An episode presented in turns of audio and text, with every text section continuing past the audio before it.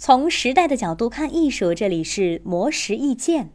谈到清朝的雍正皇帝，很多人想到的可能是影视剧里老谋深算的形象，也可能是朝前夕替的工作狂模式，又或者是他在奏折上留下的那句：“朕就是这样的汉子。”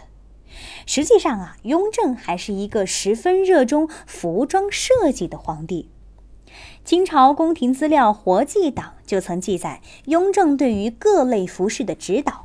比如宫衣的如意云肩款式不适合，衣服的四角应当放长，袖宽可以去窄，中间的莲花头要收小，摆缝两边要抽高，并且要灵活地运用秋色、紫色、葵花色、松绿色与白色。黑地浮降色地丈之元金龙五彩云蟒袍的纹样不要画水，不要像大蟒袍样，也不要像寸蟒装缎花样。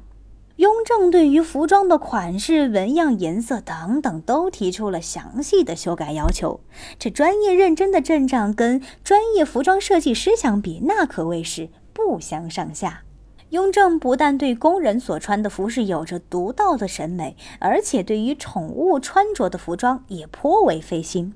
他曾经命人用质地优良的鼠皮为爱犬造化狗制作了一件麒麟衣。衣服制成之后，又觉得麒麟衣的套头太大，质地太硬，又命人做一份尺寸小一些的棉花软衬套头。此外，他对狗笼的设计也有着严格的要求，觉得狗笼用净皮衣上托掌不好，扭半钉不结实，皆需修整收拾清楚才行。这一件件事情，足见雍正对于造化狗的宠爱程度。除了服装，除了服装穿戴之外呀，雍正甚至对床具被褥设计也很在意。